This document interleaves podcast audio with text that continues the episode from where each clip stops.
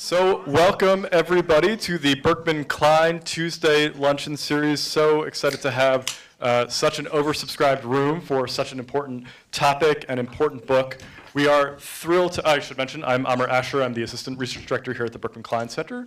Um, we are thrilled to have Virginia Eubanks here, who is the author of this phenomenal book, Automating Inequality, uh, here at the Berkman Klein Center to talk about some of the most salient issues of the day related to emerging technologies, uh, AI and ethics, and more generally just how uh, many of these issues are playing out across um, society and how, how high-tech tools um, are affecting and impacting the poor. Um, and has so much relevance to work that's going on here at the Berkman Klein Center.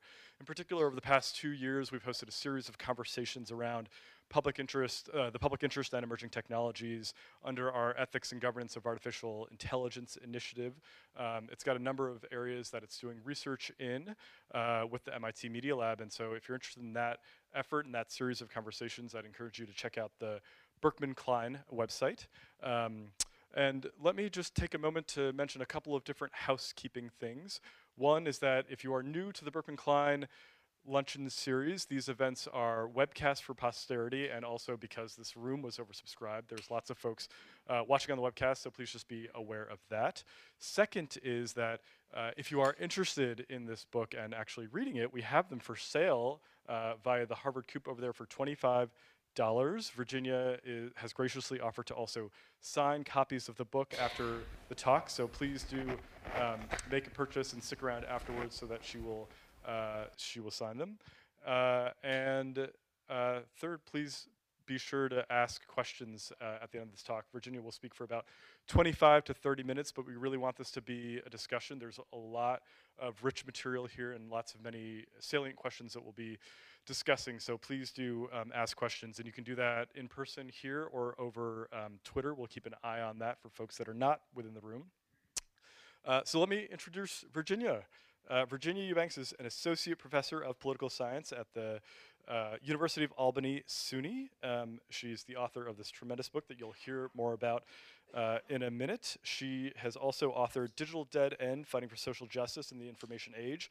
She's a co-editor co-editor with Alethia Jones of Ain't Gonna Let Nobody Turn Me Around, 40 Years of Movement Building with Barbara Smith.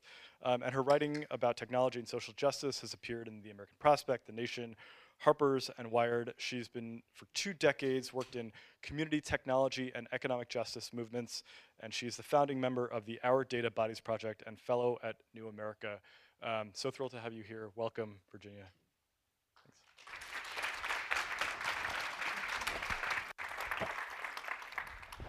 Hi. How's lunch? I have. I put some aside because it looked like you people were going to eat all the food before I got a chance to eat. So um, I'm really excited to be here. Thank you so much for the invitation, um, and to all the folks who worked so hard to get me um, to get me here uh, on time and in one piece to have this conversation with you. My goal today is to keep it uh, a little bit on the short side because we have a really great smart room here and I'd really love to um, have a sort of broader conversation, particularly around solutions to the kinds of problems that I describe in, in the book. Um, so one thing that I think is a bit different about automating inequality from some of the other really smart and fine work that's happening around uh, sort of algorithmic governance or AI or uh, machine learning or automated decision making or however you want to, uh, whatever name you want to call it by. Um, but uh, there's sort of two things that are important to me about how automating inequality is a bit different. So one is that um, I began all of my reporting from the point of view of folks and communities who feel like they're targets of these systems, um, rather than starting with administrators and designers. I did, of course, also talk to administrators and designers and data scientists and economists, but I started in each case with families and communities um, who feel like they um, are uh, being targeted by these systems. And that really shaped the way I was able to tell the stories that I tell in the book.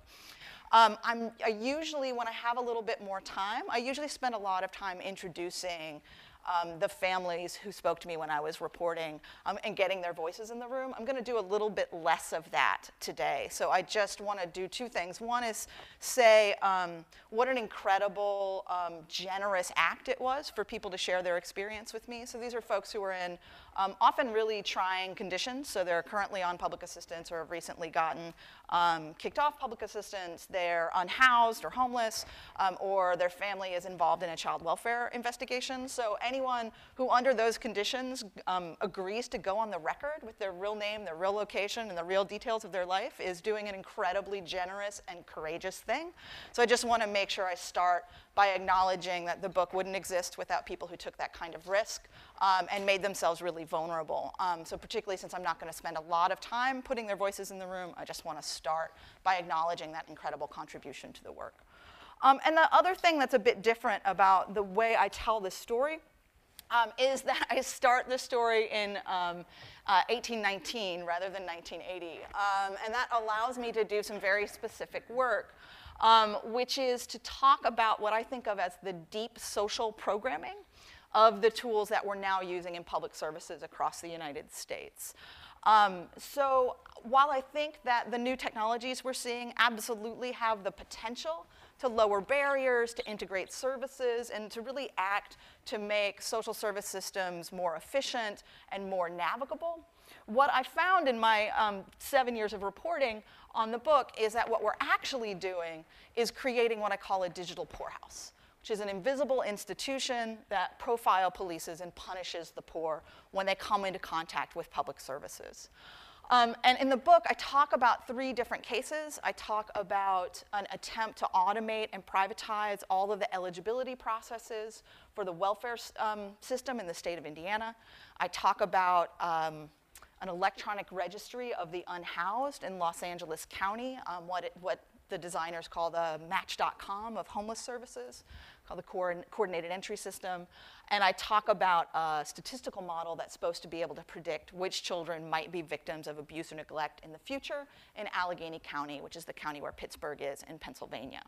But I start the book with a chapter about sort of the history of poverty policy and what role um, sort of the new uh, waves of technology have played in, in that process and in those systems. And I start, and this is also always when I um, thank my editor because the book originally started with a 90 page history chapter. that started in like 1600 rather than in um, 1819. And my editor, Elisabeth Dyssegaard, was like, Virginia, no, no, um, like, you cannot do that to people. And I was like, oh, but all the deep historical detail is so interesting. And she was like, to you, honey, to you. Um, and so uh, feel free to ask me about the historical rabbit holes I was not allowed to explore in this book. Um, I have so much interesting information. Um, but for our purposes today and for the purposes of the book, we'll start in 1819. Um, so the reason I, I, start in 1819 is this is the moment where there's a really big economic dislocation in the United States. There's a depression. Um, during the Depression, poor and working people began to organize for their needs and for their survival, for their rights, um, and it makes economic elites really nervous. Um, so economic elites do what economic elites always do when they're nervous, which is they commission a bunch of studies. Um, and right, maybe I shouldn't say that at Harvard. Hi. Um, so uh, they commissioned a bunch of studies uh, and they frame the question as, like, what's the real problem we're facing right now? Is it poverty? Is it a lack of access to resources? Or is it what they called at the time pauperism, which was dependence on public benefits? Does anyone want to guess what the um, report said? Pauperism. That's right. So they, the, the um, reports came back. They said the problem is not poverty, the problem is pauperism, the problem is dependence on public benefits, and we need to create a system that um, raises barriers just high enough that it discourages those who should not be receiving benefits, um, but low enough that people who really need them um, will get them. And the system they invented in the 1820s was a system of um, brick and mortar county poorhouses. And these were, uh, you know, physical institutions for incarcerating poor and working people who um, requested public assistance. Um, and what it meant, so it's 1820, so not everybody had this rights, but basically what it meant was you had to give up your right to vote and to hold office as part of the entry process to the poorhouse. Um, you uh, weren't allowed to marry, um, and often you had to give up your children um, because it was understood at the time that um, sort of interaction with wealthier families um, could redeem poor children. Um, and by interaction, they generally meant sort of leasing children for agricultural or domestic labor under apprenticeship programs. Um, and something like a third of people who entered the poorhouse, um, some poorhouses had death rates as high as 30% a year annually. So it's like a third of folks who entered them every year died. And the reason I start the story of this book with the actual physical brick and mortar poorhouse is because I believe this is the moment where we decided as a political community that the first, the front line of the public service system should be primarily focused on moral diagnosis, on deciding whether or not you were deserving enough to receive aid rather than building universal floors under everyone. And that's part of the sort of deep social programming that we see at work within these systems that continues to produce bad outcomes for poor families, even when the intentions of the designers, the administrators, um, and other folks involved in the process of creating the systems are, are really good, even when people are smart and their intentions are good. So let me talk just very briefly about the three cases and about um, sort of three big ideas that I see um, uh, sort of cross-cutting the three cases. So the first case I want to talk about is Indiana. And what you need to know about Indiana is in 2006, Governor, then Governor Mitch Daniels um, signed what was eventually a $1.34 billion contract with a consortium of high-tech companies, including IBM and ACS, to um, automate all the eligibility processes for the welfare programs. So that was cash assistance or TANF, food stamps, it was still called food stamps at the time, um, and Medicaid.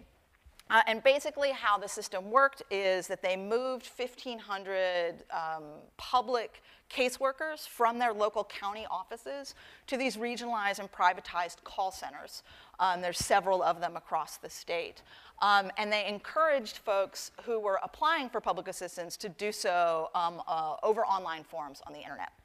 Um, so from the point of view of caseworkers, what this felt like, what this looked like, was moving from a place where you were responsible for a docket of families, for a caseload that was made up of families, to moving to a system where you were responding to a list of tasks as it, as it dropped into a sort of computerized queue in your workflow management system in these regional call centers. It also meant that you never spoke to the same person twice, right? So if you got a call, um, you just, the, when, once you hung up, the next call to come through would come from anywhere in the state and it would just be the next call in the queue.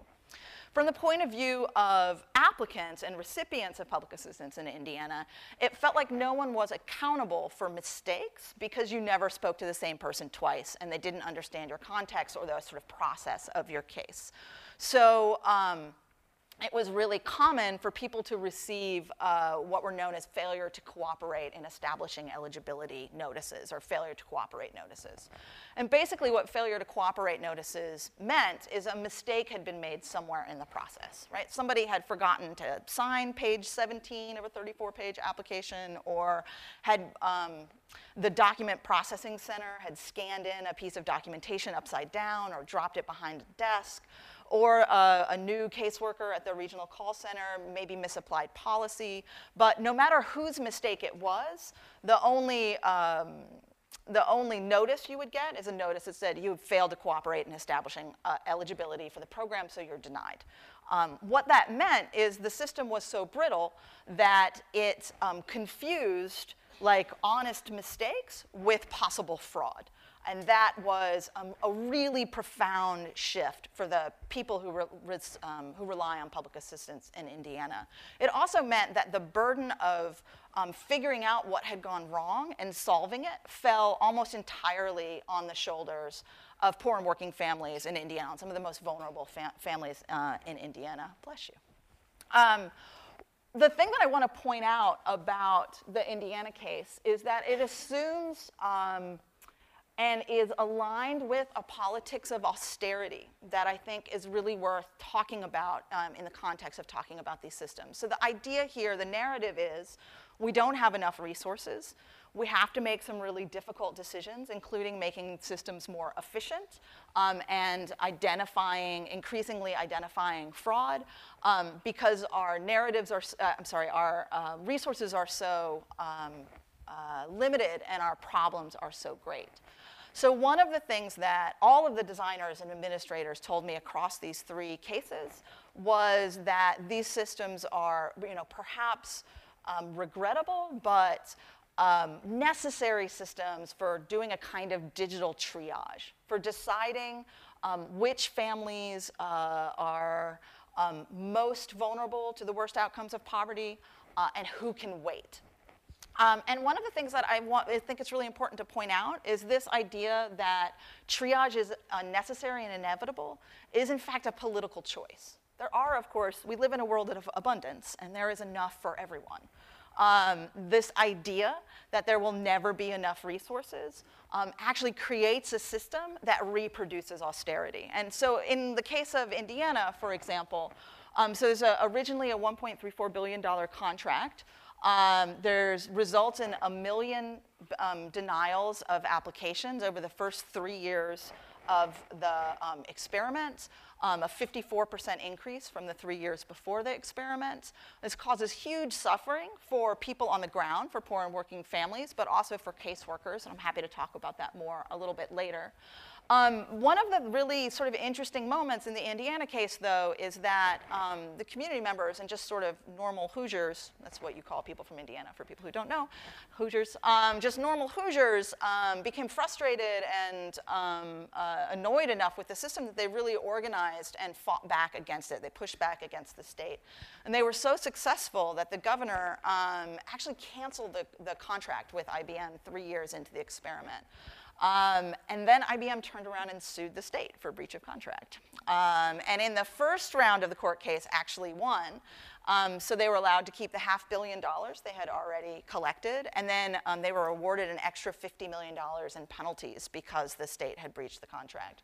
That case stayed in the courts for about eight years, and in the end, it did turn around, and the court, the Supreme Court, found that IBM was in breach and gave $150 million back to the state. Um, but the reality is that this assumption that we had to um, trim already uh, very lean rolls produced a system that um, denied so many people rights that it had to be canceled. And the cancellation actually cost the state a lot of money, both in the money they had already spent and in the eight years of legal battles around whose fault it was that a million um, applications were denied. So the irony here is that assuming austerity tends to reproduce austerity right? It's actually very expensive to profile police and punish poor and working families. Um, and we'll talk um, a bit more about that in a minute. Let's see. So um, I'm going to talk now about the Allegheny County algorithm.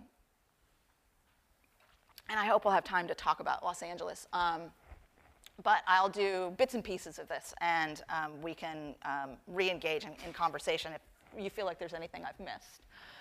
So the Allegheny Family Screening Tool is um, a statistical model that's built on top of a data warehouse that was built in 1999 in Allegheny County. Um, so the data warehouse um, receives regular data extracts from 29 different agencies across the county.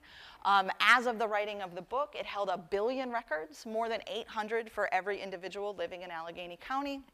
But it doesn't actually um, collect information equally on all people. So the agencies that it's receiving data extracts from are primarily agencies that interact um, with poor and working families. So it's um, juvenile and adult probation, the State Office of Income Maintenance or Pennsylvania's Welfare Office, the County Office of Mental Health Services, the County Office of Addiction, um, alcohol, Drug and Alcohol Recovery, um, and 20, I think 20 now, um, public schools. Um, the limitations of that data set then um, have become a really important part of the tool that's built on top of the, of the data warehouse, which is the Allegheny Family Screening Tool. And I'm not going to go into great technical depth on how that system works, but I'm happy to talk about that a little bit later and get into the technical weeds because I find them really interesting. But a couple of things that uh, I think are really important to understand. Um, one is that it is um, not actually machine learning or artificial intelligence, though the county has recently moved to um, using some machine learning in their system. Um, when I was reporting on the system, it was a simple statistical regression for the um, quant nerds in the room. It's a stepwise probit regression, so a pretty standard regression that they ran against all the data that's available in the data warehouse to pull out um, variables that they believe uh, correlate with future abuse or neglect. So using um, historical um, validation data, not really training data because it's not machine learning, but using their historical validation data. Um, the, the reality of um, experiencing this tool, though, from parents' point of view, um, they feel very much like because the, of the limitations around the data set, because the data only collects information or primarily co collects information on poor and working class families, um, they feel like they are um, part of a, of a system of poverty profiling, where because they are being um, uh, because their data is in the system more than professional middle class or middle class families, um, they are um, indicated for possible abuse or, um, or identified for possible abuse or neglect more, uh, risk rated more highly, which means they're investigated more often, which means they're indicated more often, which means that more of their data goes in the system, sort of creating this feedback loop that's very similar to the kind of feedback loop that people talk about around predictive policing. So the families that I spoke to um, uh, very often said they felt like the system confused parenting while poor with poor parenting. So it's a, um, a false positives problem, right? Seeing harm where no harm may actually exist. Now, I also spent a lot of time with frontline caseworkers in the system, particularly with intake call center workers. And intake call center workers are the folks who receive reports of abuse or neglect from the community, either over their anonymous or their, their hotline or from mandated reporters in the community. And they make a really difficult decision. They make a decision about whether or not they should screen in each case in for a full investigation or whether they should screen it out as not rising to the level of abuse or neglect or as not having high enough risk um, or low enough safety to the children to, um, uh, to rationalize uh, running a full investigation. And intake call center workers, interestingly, were concerned about the opposite problem, but for the same reason. So they were concerned about false negatives problems. They were concerned about the system not seeing harm where harm might actually exist. So they explained to me that um, because the system doesn't really collect information on professional middle class families, and you know, professional middle class families need as much help with their parenting as everyone else, um, the difference is that they tend to pay for it with private sources. So if you need help with childcare, um, you uh, get a nanny or a babysitter, you pay out of pocket. If you need help with addiction recovery or with a mental health issue and you have private insurance, that information is not going to end up in this data warehouse. Only the folks who go to county mental health services end up in the data warehouse, right? So the intake call screeners were really concerned that some of the things that are um, really good indicators for abuse, neglect and professional middle class families wouldn't be covered in the data warehouse so it wouldn't be represented in the model. So for example, there's some good evidence that geographic isolation actually is highly correlated with abuse or neglect, but folks who live in um, uh, uh, the suburbs or in isolated um, housing won't show up in the data warehouse because they're not the folks in Allegheny County who are getting county help. Um, so they won't end up in the data warehouse. So intake call sc screeners were also really concerned um, about the limitations of that data set, but they were concerned um, about it from, um, from the other side. Um, also, I want to say about this system, another thing that's important about this system is that, you know, many of the administrators uh, I spoke to spoke a lot about efficiency and cost savings as reasons for these tools. Um, but that was only one reason. And another reason that was really important to them was to identify and mitigate bias in frontline decision making or in public service decision making. I think it's really, really important to acknowledge that that bias exists. The human bias exists, institutional bias exists in the system, and has for a really long time. So since the Social Security Act in the 1930s until the 1970s, um, black and Latino families were largely blocked from receiving public assistance um, by discriminatory eligibility rules that didn't fall until they were directly challenged by the national welfare rights movement in the late 60s and early 70s. Um, and that's created um, all, sorts of all sorts of discretionary excesses in the system um, that are both human and institutional and really important to address. Um, it is also true in um, the child welfare services, although the problem in child welfare services tends not to be exclusion from the system, but over inclusion in the system. So um, in 47 states across the United States, African American children are in foster care at rates that far exceed their actual um, proportion of the population. It's a problem called racial disproportionality. Uh, and Allegheny County, like most counties, has a problem with disproportionality. So but at the time I was doing my reporting, 38% um, of children in foster care in Allegheny County were black or biracial, um, and only 18%, uh, they only made up 18% of the youth population. So that's what, like twice, more than twice, um, where they should be given their proportion of the population. So the designers of this system were um, uh, really excited to talk to me about the possibility of using the better data that they were gathering to identify where patterns of discriminatory decision making might be entering the child welfare system. Now, the problem with that is that the county's own research shows that that's the intake call screening is not actually the point at which discrimination is entering the system. In fact, it's entering much earlier. Um, so it's entering at the point at which um, families are referred to the system. So it's entering at referral, not at screening. Um, the community refers black and biracial families to either through mandated reports or through the hotline, 350% um, more than three and a half times as often than they refer um, white families. Once that case gets in the system, there is a tiny bit of disproportionality that's added by the intake screening process. So intake screeners screen in 69% of black and biracial families and only 65% of white families. But the difference there is like a 4% percentage difference or a 350% percentage difference. And I think one of the really interesting questions this begs is, um, uh, is the earlier problem a data amenable problem? Is that, that referral bias, is that something we can attack with auto or address or confront with automated systems? Um, and my feeling is that that's really a cultural issue, not a data issue, um, although of course the two are deeply related. Um, it's, an, it's an issue about who we as a country, um, how, what we see a good family looking like. And in the United States, we see good, a good family as looking white and wealthy. Um, and that has a profound impact on the kinds of um, uh, the kinds of impacts that the system can have moving forward. One of my real concerns about this system is that we're actually removing discretion from frontline call center workers at the point at which they may be pushing back against the discriminatory effects of referral bias. Um, so we're actually removing a possible stop to the amplification of bias um, in that system. And I just want to mention that one of the things that these systems is really good at is identifying bias when it is individual and the result of irrational thinking. Um, it, they are less good at identifying and addressing bias that is structural, systemic, and rational, right?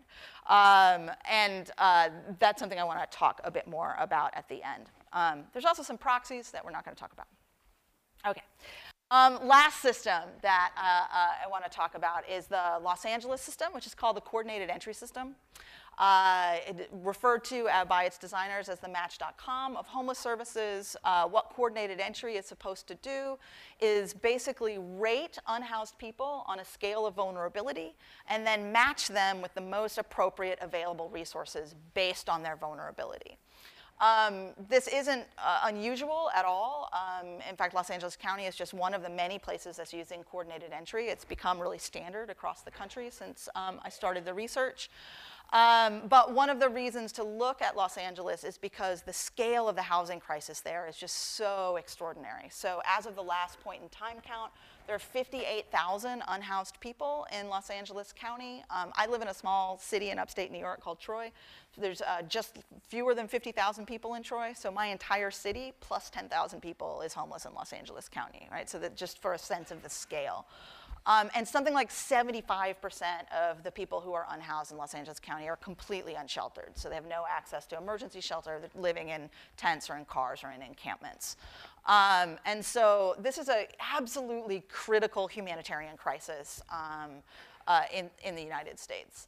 Um, so it totally makes sense, it completely makes sense to me that folks, particularly frontline caseworkers, want a little help making the incredibly difficult decision of who among the like 100, of 100 people they see every week gets access to the two or three resources they have at their disposal, right? It's an incredibly difficult decision, and I absolutely understand the impulse to try to create a more efficient and more rational and more objective system for matching uh, need to resource. Now, the, um, what I heard from folks who are interacting with the system, though, who are targets of the system, folks in the unhoused community, was a little different. So currently, the, the as of the writing of the book, uh, they had managed to match um, uh, uh, let me tell you a little bit about how, how, it works first. So coordinated entry, there's basically four pieces. The first piece is a very um, intensive survey called the VI-SPDAT um, which is the Vulnerability Index and Service Prioritization Decision Assistance Tool. Um, yes, it's not my first time saying that out loud. Um, so there's this very intense survey called the VI-SPDAT um, that is um, given to unhoused folks either through street outreach or when they come into organizations for help. Um, that information gets uh, input into their uh, homeless management information system, which we're not going to go into depth with. Just think of it as a database. It's not quite true, but think of it as a database for now. So that information goes into their HMIS.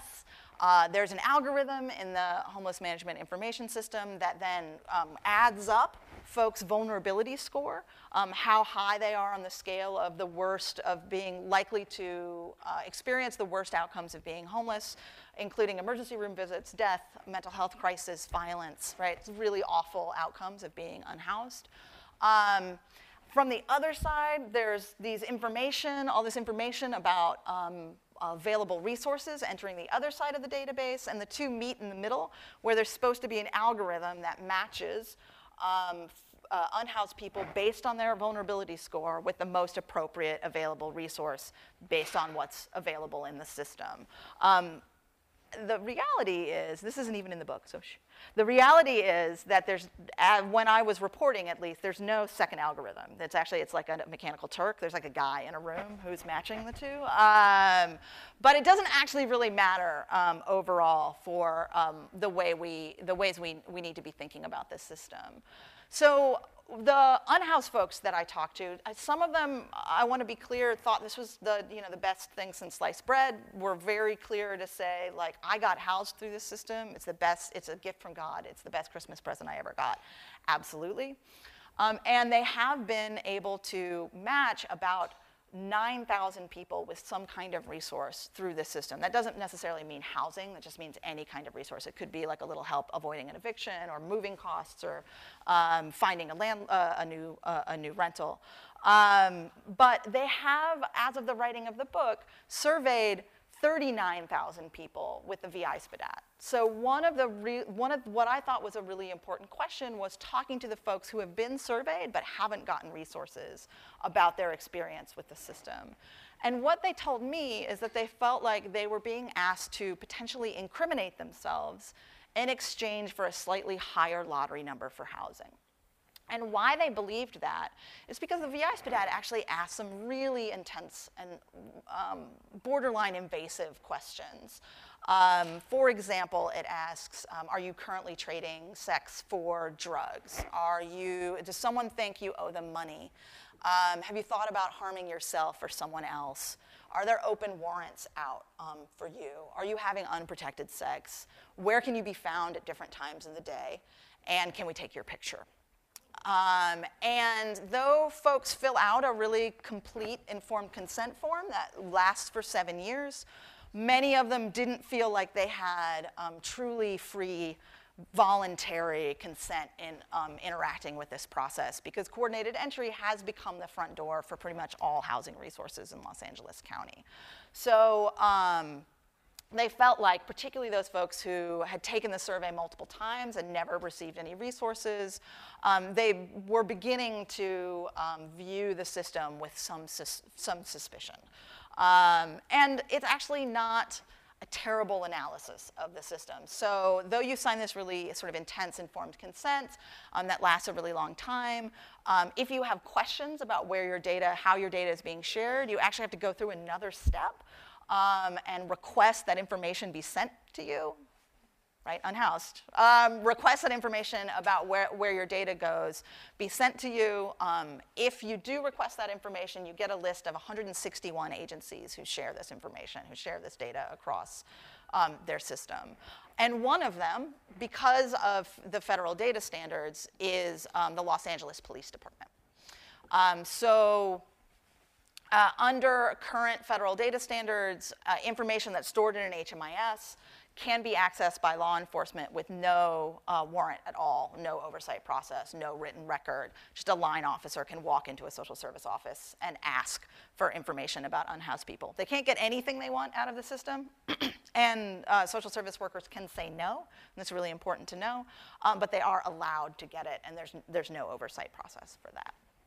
Um, so what I want to do is talk about two two things, and I'm going to wrap up in about three minutes, and then we're going to um, have a larger conversation, because I also want to point towards where the work has gone since the writing of the book. But I think one thing that's really important to think through um, is, uh, you know, I hear from folks when I do these talks a lot, like there's a sense that like, oh, Virginia, like you wrote the Frankenstein book, like you found the scariest systems you could, um, and you wrote this really frightening book because um, scary stories sell books. And the reality is, that in Indiana it might be true. Um, in Indiana, it's, um, it's, though I don't know what was in Governor Daniels' heart when he made the decisions he made to create the system, um, I do know, as one of the sources said, that if they had built a system on purpose to deny people access to public assistance, it probably wouldn't have worked any better. Um, so we might be able to put a black hat on that system. But in Los Angeles and in Allegheny County, all of the designers and the policymakers and the administrators I talked to were very smart, very well-intentioned people who cared deeply about the folks their agencies served. Um, and I actually think that sets up a better set of questions. Um, so I didn't write about the worst cases um, out there. In fact, if I wanted to write a worst case um, book, it would have been a lot scarier than the one that I wrote. Um, because the systems in Allegheny County and in Los Angeles, actually the designers are doing just about everything that progressive critics of algorithmic decision making ask them to do. Um, they've been largely, not entirely, but largely transparent about how the systems work and what's inside them. Um, they hold these tools in public agencies or at least in public-private partnerships, so there is some kind of democratic accountability around them. And both of them actually even engaged in some kind of process of participatory design or, or, or like human-centered design of the tools. And that's really all the things we ever ask for um, in sort of progressive critiques of algorithmic decision making. So these are actually some of the best tools we have, not some of the worst.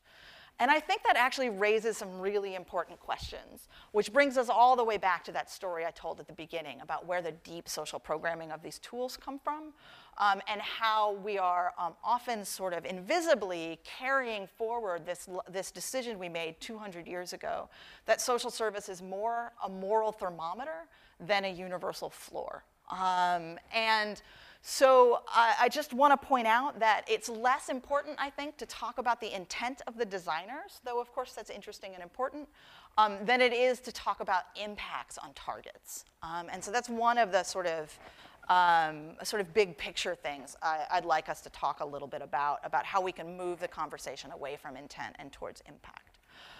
Um, and finally, I want to talk a little bit about solutions. Um, so I know that when I come and do talks like this, particularly for rooms that are technically sophisticated or policy sophisticated, um, that often what people want is sort of a five-point plan for building better technology.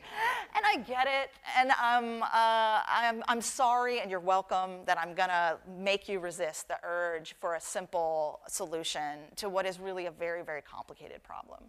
Um, so I believe we need to be doing three kinds of work simultaneously in order to really move um, the way these systems are working. And the first is a narrative or a cultural um, uh, is narrative or cultural work. And that's really about changing the story we tell about poverty.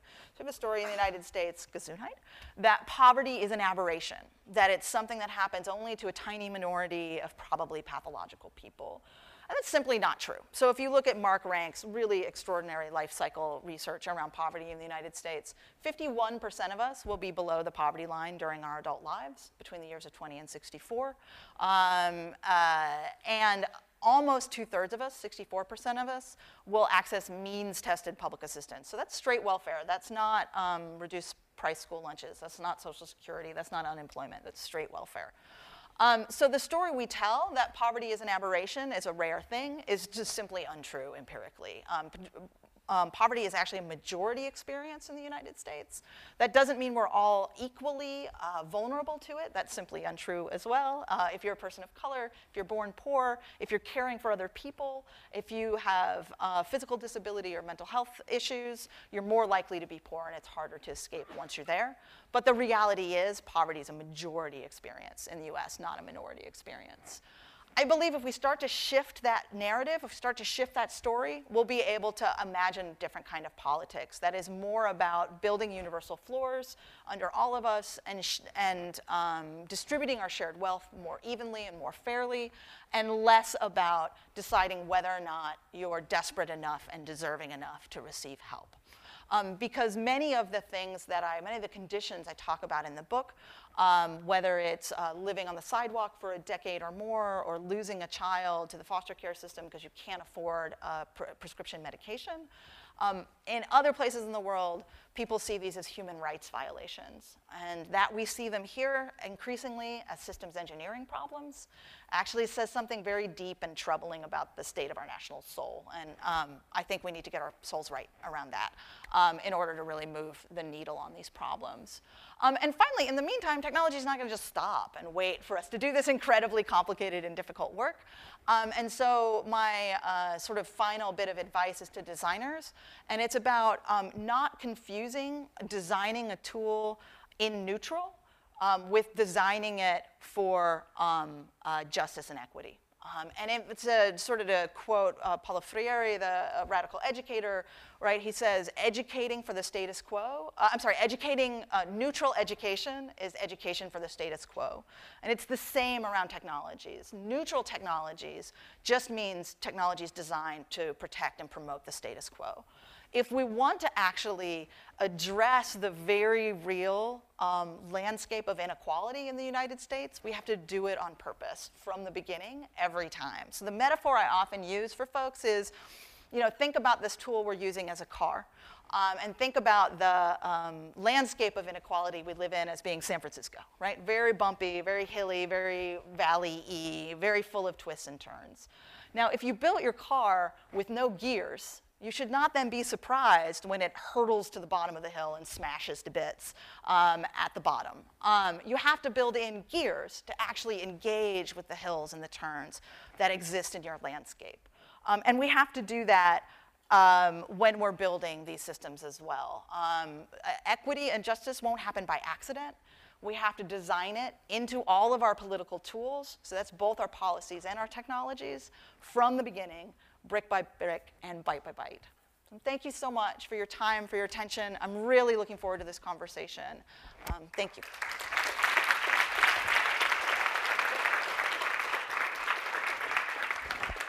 Thank you so much, Virginia. I think such uh, so much to dig into here, and I'm eager to get to questions since we have limited time, and I see it firsthand. All right. Uh, you had alluded to the work that you're doing now after the book. Could you talk more about that? Yeah, so one of the things, um, thank you for letting me um, put up my, my last beautiful slide. Um, so one of the things that's been happened, happening a lot since the book came out is that, um, one is that I've realized that books are a moment in time and not a final answer on anything. Um, and that my own thinking in some ways has shifted since the book was published. Um, and one of the ways my thinking has shifted is around who I think the audience for the book is.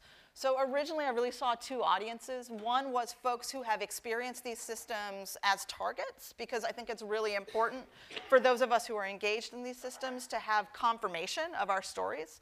Um, because the way that stigma and poverty works in the United States makes us all feel like we're the only person this has ever happened to. So sharing these stories is a really important part in that larger narrative work of telling a different story about poverty. And then I also thought the book's audience was mostly designers and data scientists and economists and the folks who are building these models and these tools. And that's true. I do think that, that I've been able to engage in some really good conversations with folks who design these systems.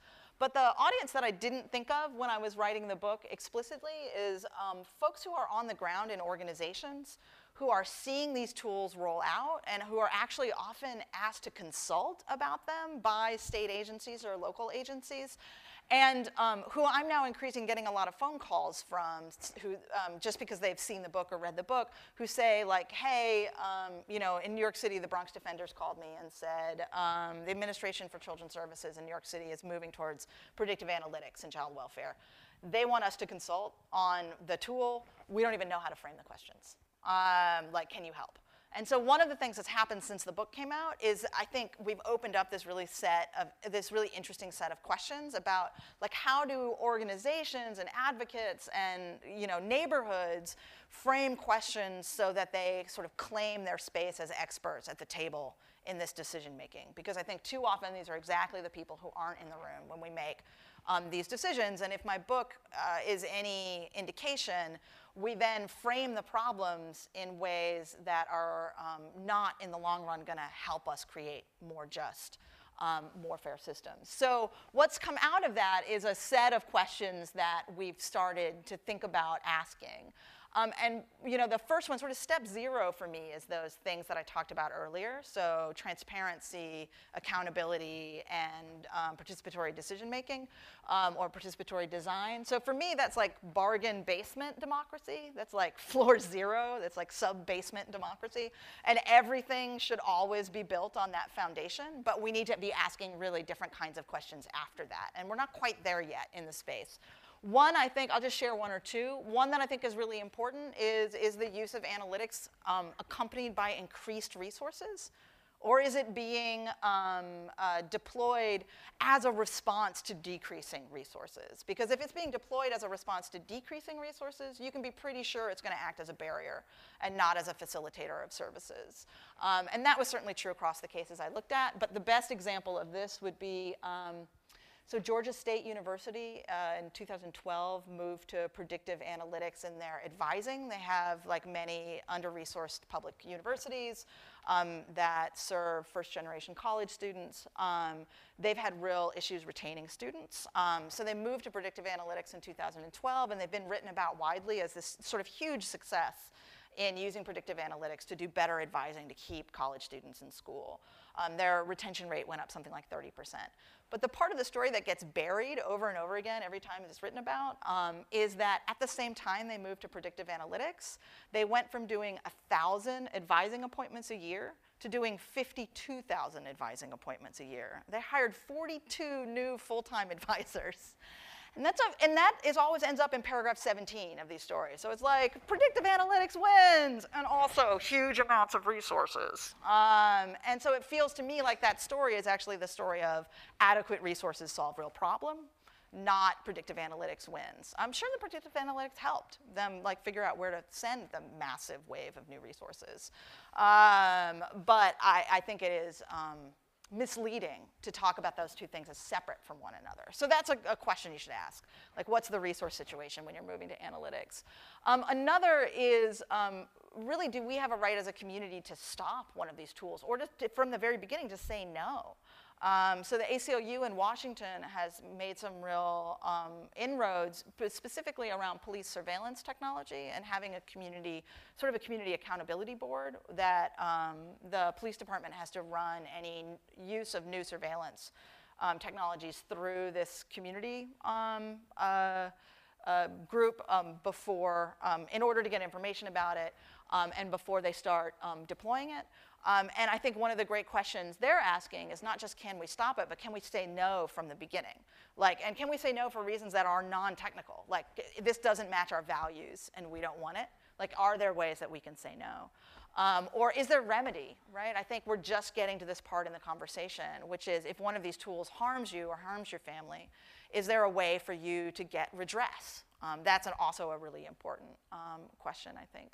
So that's sort of where the work is, has been going um, in collaboration with these organizations. Has been thinking about like what kind of questions do we want to ask in order to exert some control and power, um, and to bring like the real full um, breadth of expertise into the room when we're making these kinds of decisions. Thank you for that question. Hi, am I next? Hi, Virginia. Hi, yeah. Hi. Um, back to the intent and and impact, and also to the soul searching uh, comment. Um, so, what do we do about the the groups whose intentions are to keep people off, and who, for them, their justification is that it's they did the soul search, and for them, the justification is this is better for society, and people shouldn't be on benefits, etc. Um, I've actually, I think there are folks in this room that have that ar- have had that argument as well. Um, so, what do we? So, do we just like, not work with those groups, or what do we do with groups like that? Yeah, so I think that's a really crucial question for this political moment, right? Uh, so if you look at the 2019 um, Trump administration budget, um, it identifies, I may get this figure not exactly right, um, but one of the things that budget promises is to save $188 billion over the next 10 years by bringing these kinds of techniques to middle class entitlement programs, to um, disability, to unemployment, to Social Security. Um, and so, one of the origin points for this book that I often share is um, a woman on public assistance I was working with in, in 2000. Who she and I were talking about our electronic benefits transfer card. It's a long story. I won't go into the whole story there. But one of the things that she said was, "Oh, Virginia, um, you know, you all should pay attention to what's happening to us, like uh, folks on public assistance, um, because they're coming for you next."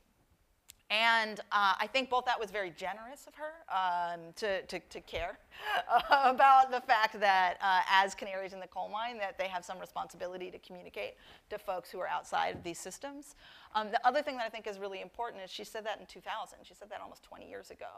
Um, and I think it's another reason to be st- always starting this work from the folks who are most directly affected um, because we're just going to learn more about these systems and we're going to be working in coalition with folks who are really invested in creating smart solutions um, when we do that.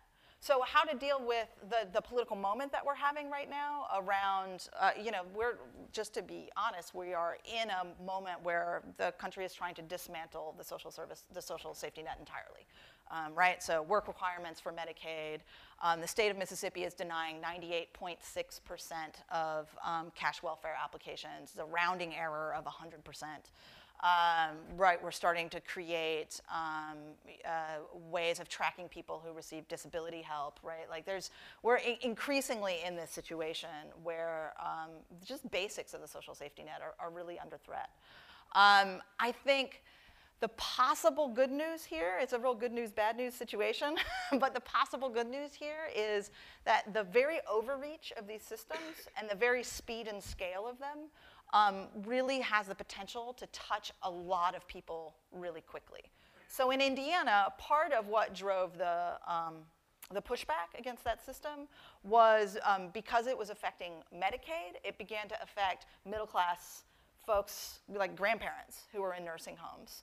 Um, and that was a sort of moment where public um, uh, opinion changed really fast. Um, and I think we're awfully close to that moment right now.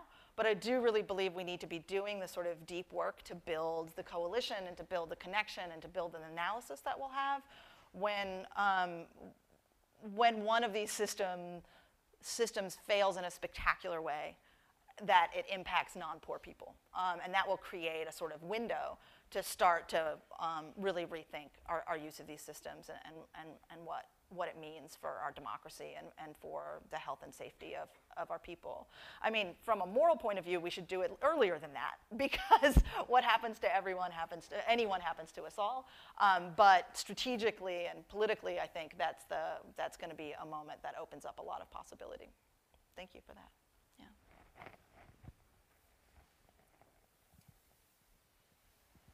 On one of your slides, you listed um, a non-discriminatory data set. What is that and where is it? Wait, which slide? Where do I have a non-discriminatory data set? It's it's like uh, it had a two curly, the two curly, one curly up the top, one curly at the bottom. Nope, that one? Yeah, well, Towards towards the the end? end. Curlies. Those curlies? No. No. Those curlies? Yeah, keep going. Those curlies. No, no, keep going. That. That one. Ah. Like, okay. I want to know where the data set exists that's not discriminatory. Yeah, so that's a fair question. Wait, let's. Um, so uh, the model inspection, that may just be a miscommunication between the lady who worked on my slides and me, Elvia, by the way, Vasconcelos, who's a genius.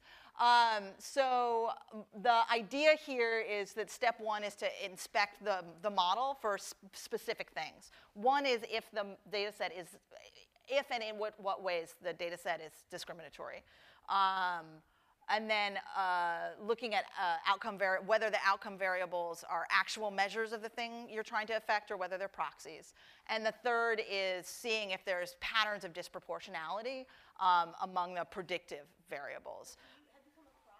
A non-discriminatory data set. So I have not myself. Um, I do know that there has been some experimentation with creating basically fake data sets to, um, uh, to build machine learning on. I don't know a ton about how that actually works, um, though I think it's interesting. I, I believe there would probably be a different set of issues because like, you know, if you're building a fake data set, you're still building a data set based on assumptions that, you know, and where does it come from and can it actually, can your predictions then be valid if it's based on fake data, right? But I don't understand enough about how those systems work to, um, to, to say that for sure. I think what your larger point is is really true, which is the data sets that we have, which are produced by, say, gang databases, or produced by the child welfare system, or produced by public assistance, um, carry uh, the, um, the, the legacy of the discriminatory data collection um, that we've engaged in in the past. Um, and so it's very hard to imagine that there would be a non-discriminatory data set. Um, yeah, so that may, but it might be a question for the folks who are more on the machine learning side um, uh, than me um, about how that might work. Uh, it, it's a good question, um, but thanks, appreciate it.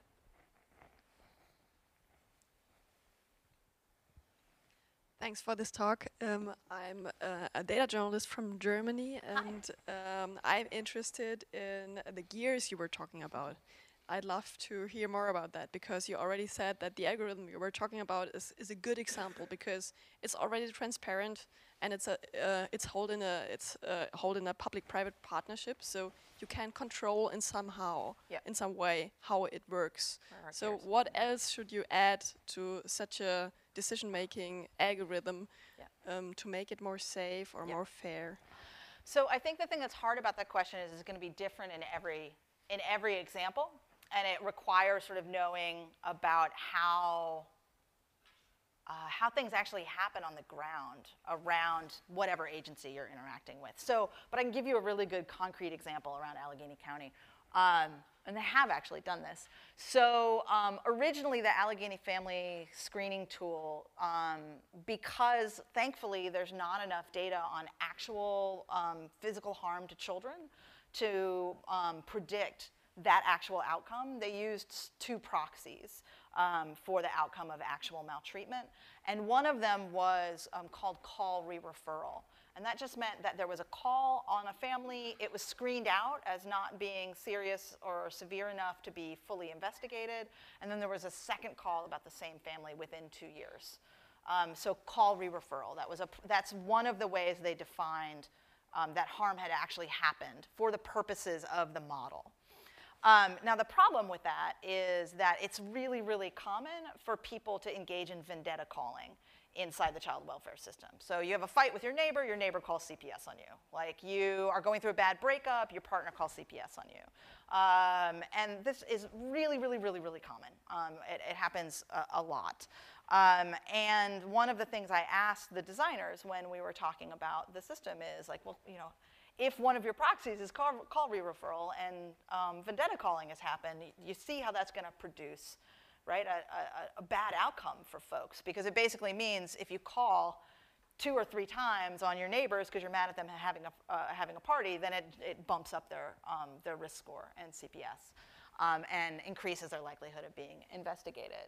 Um, and so one of the equity gears in the tool of the Allegheny Family Screening Tool would then, if you were going to use that proxy, be a way to deal with vendetta calling, right? And it doesn't seem like impossible to design that. Be like, okay, uh, if the calls come back to back for two weeks and there's an investigation and nothing happens, then like maybe that's a vendetta call. Or if it's, you know, X person or Y, it doesn't seem like it would be impossible to build that in, though equally troubling as the other decisions um, that are made in that system. Um, I will say that they've dropped that as a proxy since the since the book came out, I don't know if there's a um, direct um, relationship between those two things, but they've, they, they're no longer using that proxy. Um, so I think that's a concrete example of like the, the sort of depth of knowledge you need to know about the domain in order to really build those equity gears in. Um, that's really, th- that's an important part of the process. Does that, does that help?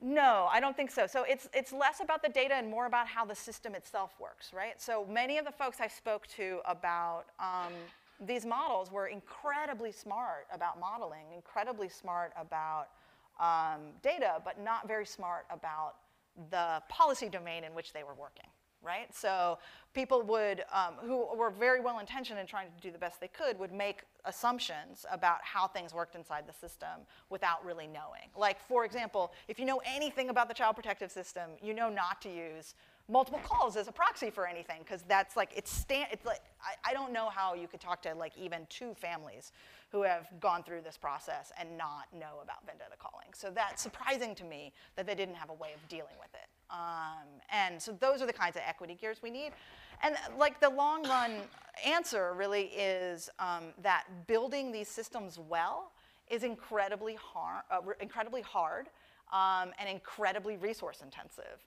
Um, and building them poorly is only cheaper and faster at first. Um, and so I think we have a tendency to think about these tools as sort of naturally, Gesundheit, as naturally creating these efficiencies because the, the speed of the technology is such that it creates the appearance of um, faster and easier. But in fact, you really have to know a lot about how these systems work in order to build good tools for them um, and to interrupt the patterns of um, inequity that we already um, uh, that we're already seeing. Yeah, I think I think that's a good way to put it. Yeah. Hey. Oh, sorry. Hi. I, hi. Um, I wanted to ask about um, a tension that I think runs through the book and the actual nature of the problem, and also some of the questions, um, which is where the source of some of these challenges lies. And so, in some of the cases, um, it's about the technology and it's about the data in particular. So, for example, if your target variables correlated with membership of a sensitive group, you've got a problem. Or if you have to try and state a problem that is very complicated very precisely, similarly, you've got a problem. Um, so that's the um, AFST case. Um, but in other places, it's really about the sort of social inequality, the context of social inequality. So, such as in like the LA case, it's fundamentally there aren't enough houses at a certain point. Um, so clearly, it's both, um, and your argument is that it's both, um, and that they intersect in complicated ways. But I want to ask about the ways in which the technology itself does actually matter, and it is like different.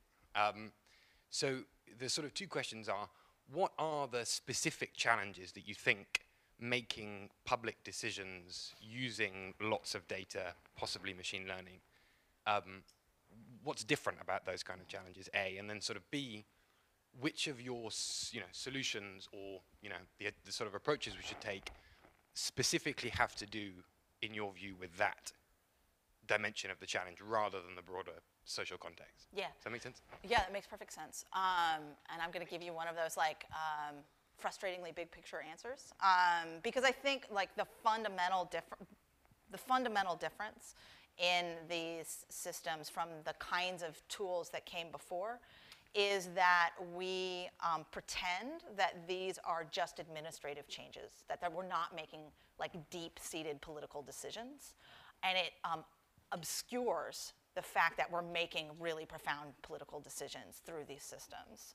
Um, and I think that is the biggest challenge, actually, is the impulse to um, keep trying to separate the technology and the politics because like that's why I start with the poorhouse is to say like, you know, our politics have always been built into our tools and they're built into our tools today, um, but they're built in in a way that um, uh, are faster, um, that scale more quickly, um, that uh, impact networks of people rather than individuals and families in ways that can really profoundly impact communities.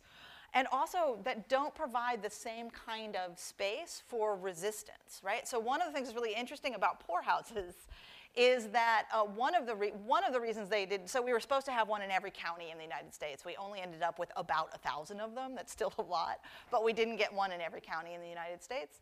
Part of the reason is that they ended up being really expensive, and that's a lesson we should learn. They thought they were going to be cheaper too, um, and it didn't work out that way. Um, and the other um, reason that they didn't spread across the country is that all of a sudden, people living in a, like a shared space, eating over a shared table, living in dorms, taking care of each other's kids, like caring for each other when you died, like started to care about each other and started to use poorhouses as a way of resistance. Uh, it's sort of sort of building resistance in poorhouses.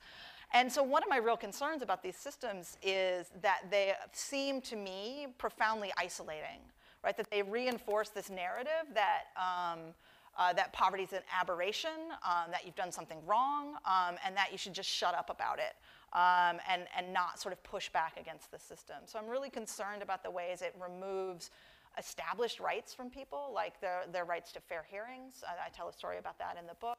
Um, and I'm really concerned about it removing the, like a, a public space of gathering where we can, you know, come together, talk about our experiences, and realize we're not alone.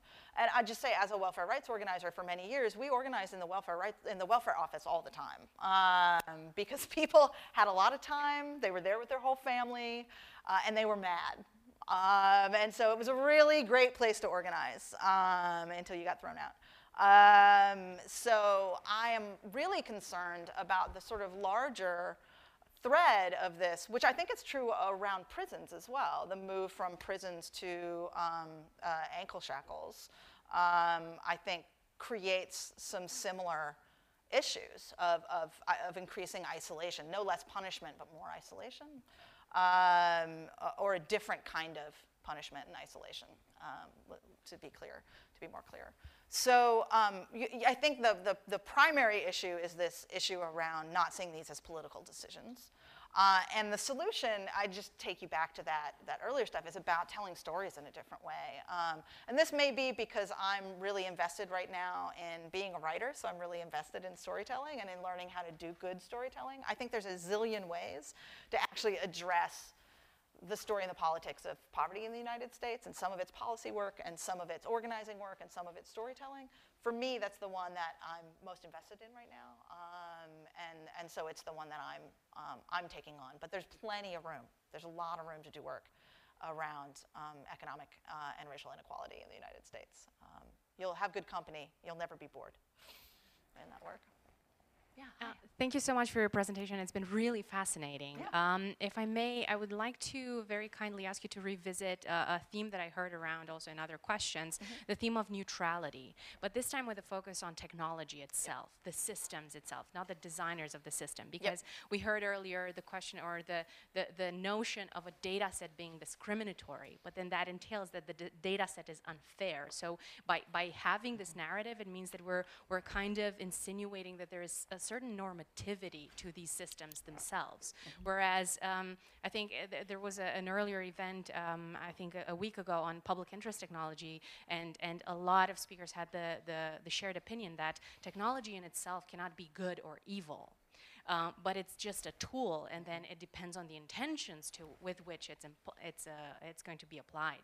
Um, I think that also the example that you were mentioning. Um, uh, when, when you have uh, a, a, system that is designed to take into account some factors that will definitely create a, a biased outcome, then that's also a, a, poorly designed framework, but not necessarily a system in itself. So I was wondering how you see the, the paradigm, like under the, the third part that you were mentioning, the idea of having good technology.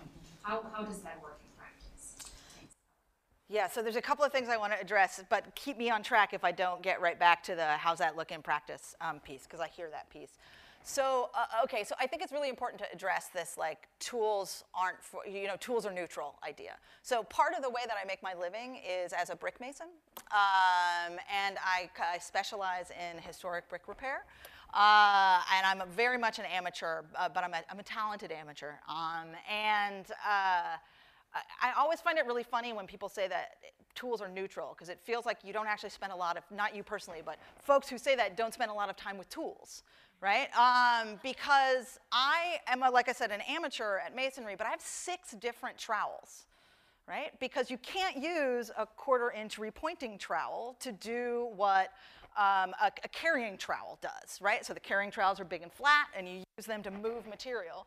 Quarter inch um, uh, repointing trowel shoves mortar into quarter inch cracks. I can't even use my quarter inch repointing trowel for a 3 8 inch gap, right? Like I actually need another tool for that. So the, I think the, the, the, the lesson here is that tools are never neutral. Tools are designed over time to do specific purposes. And yes, you can use a hammer to paint a barn, but you're gonna do a terrible job, like a really bad job. Um, so I think it's really, really important to address that idea that tools are neutral or blank, because um, they're just not. I've never seen a blank tool in my life. I've never seen a tool that's not designed for a specific purpose. That doesn't mean you can't use it against its purpose, but it's hard to.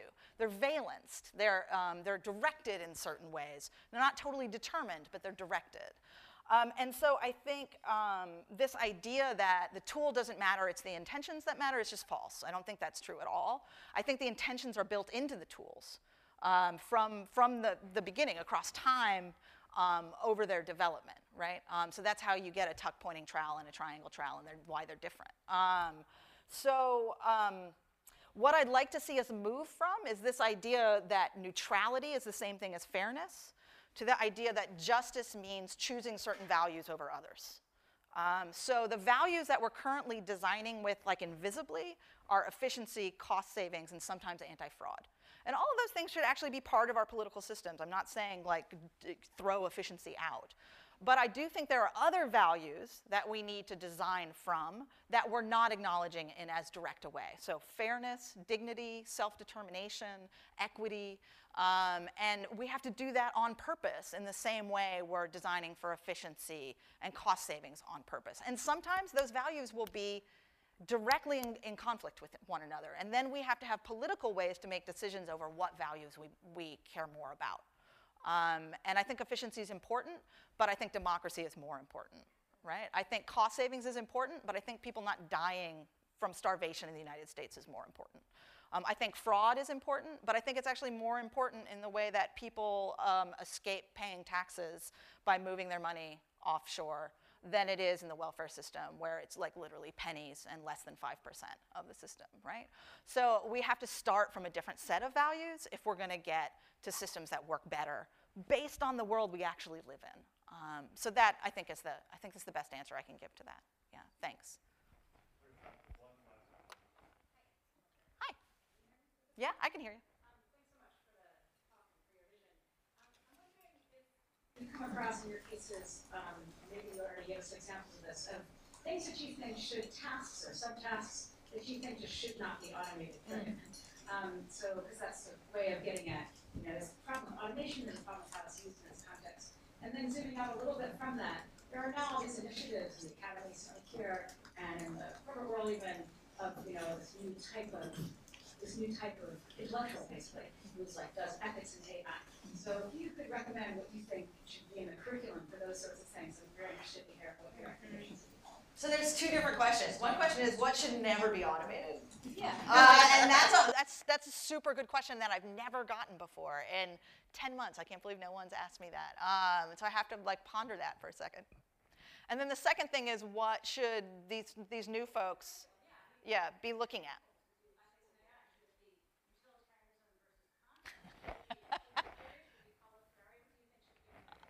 Oh my God, what a great question. Um, you know, I think that we have so many very smart, so many people who are really smart um, about their domain working in the uh, budding world of AI and ethics. I think the big piece that's missing is talking to people outside your domain. Um, I really feel like this conversation is incredibly autopoietic, right? Like that we sort of turn back in on ourselves um, in a way that's not going to serve us or the expressed uh, intent of increasing justice and fairness.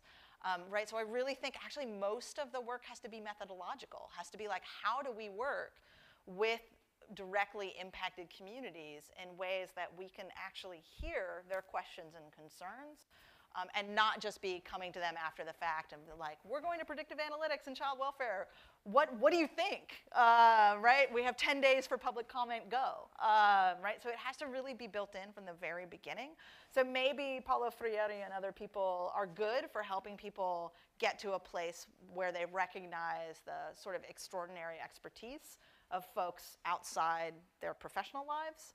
Um, maybe that's a place to start. But I really feel like the place is the place to start is less in theory and less in framing and more in methods, more in how do we work with other people in the world. Um, that feels really important to me.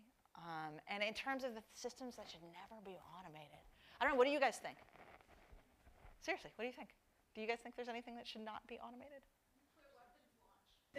yeah, that's a good one. Yeah, absolutely. domain of I- I social buy that. services. Yeah.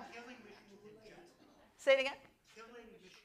In general. Yeah, we haven't, I don't talk at all about military stuff. Um, I just heard, uh, oh, what's her name? Lucy Suchman is, is doing some of that work, um, talking about automated military, um, military technology. Can I just come in on that? Because you, you said at one point um, when something got automated that used to be done by a human being, and then a certain check on a type of bias was gone. A buffer was gone, you said at one point. Um, Yeah. So is that a sort of sy- systemic feature? You could say, well, here's a type of situation where, you know, if you interact with a human being, Yeah. then at least they can, of course, they can do the wrong thing, they can do the right thing. Yeah. Um, so, but- he- I mean, and here's the challenge in that. So discretion, um, and I know we're out of time, so I want to wrap up quickly. Um, but uh, there's two key tensions that go through the work that don't have easy answers. One is the tension of integration. Integrating systems can lower the barriers for folks on public assistance who have to fill out 900 different applications for five different services and sit all day in office and it takes forever. That can really be a step forward in making it easier to get the resources that you need um, and that you are entitled to and deserve. But under a system that criminalizes poverty, integration also means that you can be tracked through all these different systems and criminalized, imprisoned, um, ta taken on for fraud, right? So that's, a, that's an unreconcilable tension in some ways. The other is discretion.